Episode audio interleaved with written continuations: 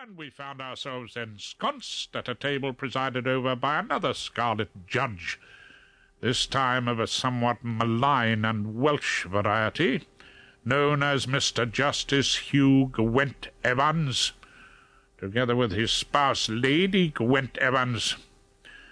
Claude Erskine Brown and his better half, Phillida Erskine Brown, nee Trant, the Portia of our chambers mixed with an assortment of younger barristers with their wives or live-in companions. As dinner drew to an end, I discovered that my glass had been refilled at such regular intervals that I was seeing the whole proceedings lit by a kind of golden glow. I also saw, somewhat to my surprise, that she who must be obeyed was in animated conversation with the Welsh judge, who was regarding her with admiration his small eyes bright with enjoyment at her lengthy reminiscences of life in the distant days when her daddy, C. H. Wystan, ruled our chambers at Equity Court. At long length the proceedings wound to an end, and Mr. Justice Gwent Evans pulled out his gold repeater and said, with every appearance of disappointment, Good heavens, is that the time? I hate to break up such an extraordinarily enjoyable evening, but the learned judge is looking at the time. My voice sounded from where I sat pleasantly resonant. I had the cue for one of my best stories, one which has never failed in my long experience to set the table on a roar. I well remember when old Judge Quentin Starkey in a London sessions looked at the time. It was during an indecent assault.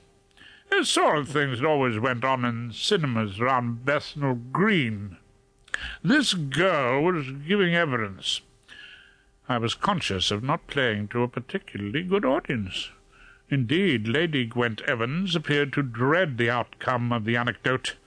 Erskine Brown stifled a yawn. Phillida looked at me tolerantly, although I knew that the outcome of the story would be no surprise to her. Hilda was stony-faced, and the judge cleared his throat in a warning manner.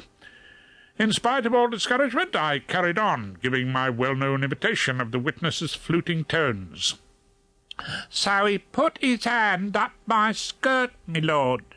This bloke sitting beside me in the one and nines. Now I mimicked old Judge Starkey's low growl. Put his hand up your skirt, did he? And then his honour looks at the clock and finds us dead on lunchtime. Put his hand up your skirt? Well, I suggest we leave it there until ten past two. ha! ha! ha!" One of the wives laughed loudly. The other young barristers seemed more moderately amused.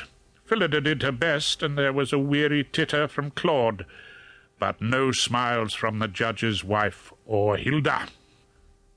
The Welsh wizard looked as though he had just witnessed an act of adultery in chapel. Erskine Brown broke the ensuing silence with a somewhat pointless remark. Uh, they don't have them nowadays. Indecent assaults in flick houses? Of course they do. Why, only the other day at Uxbridge. No, no, I mean the one and ninepennies. Oh, perhaps you're right. Let's say it's a joke from my distant past. Eh? Not a bad story, though, eh? Ha ha Whenever it happened. The judge rose to his feet in determined manner and asked his wife if she were ready to go. She told him that she'd been ready for some time. Delighted to meet you, Mrs. Rumpole. Quite delightful, the judge said before he left us. I do hope we meet again soon. I noticed that I was not included in his eager anticipation of any future get-together.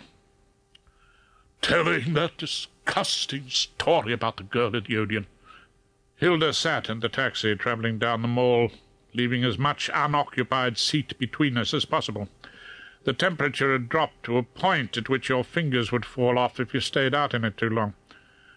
It wasn't the Odeon, I ventured to correct her. It was the Regal Cinema, Bethnal Green. And you told it for the hundredth time. You must be getting senile. Oh, old jokes are always welcome. Like old poetry, old wine, old...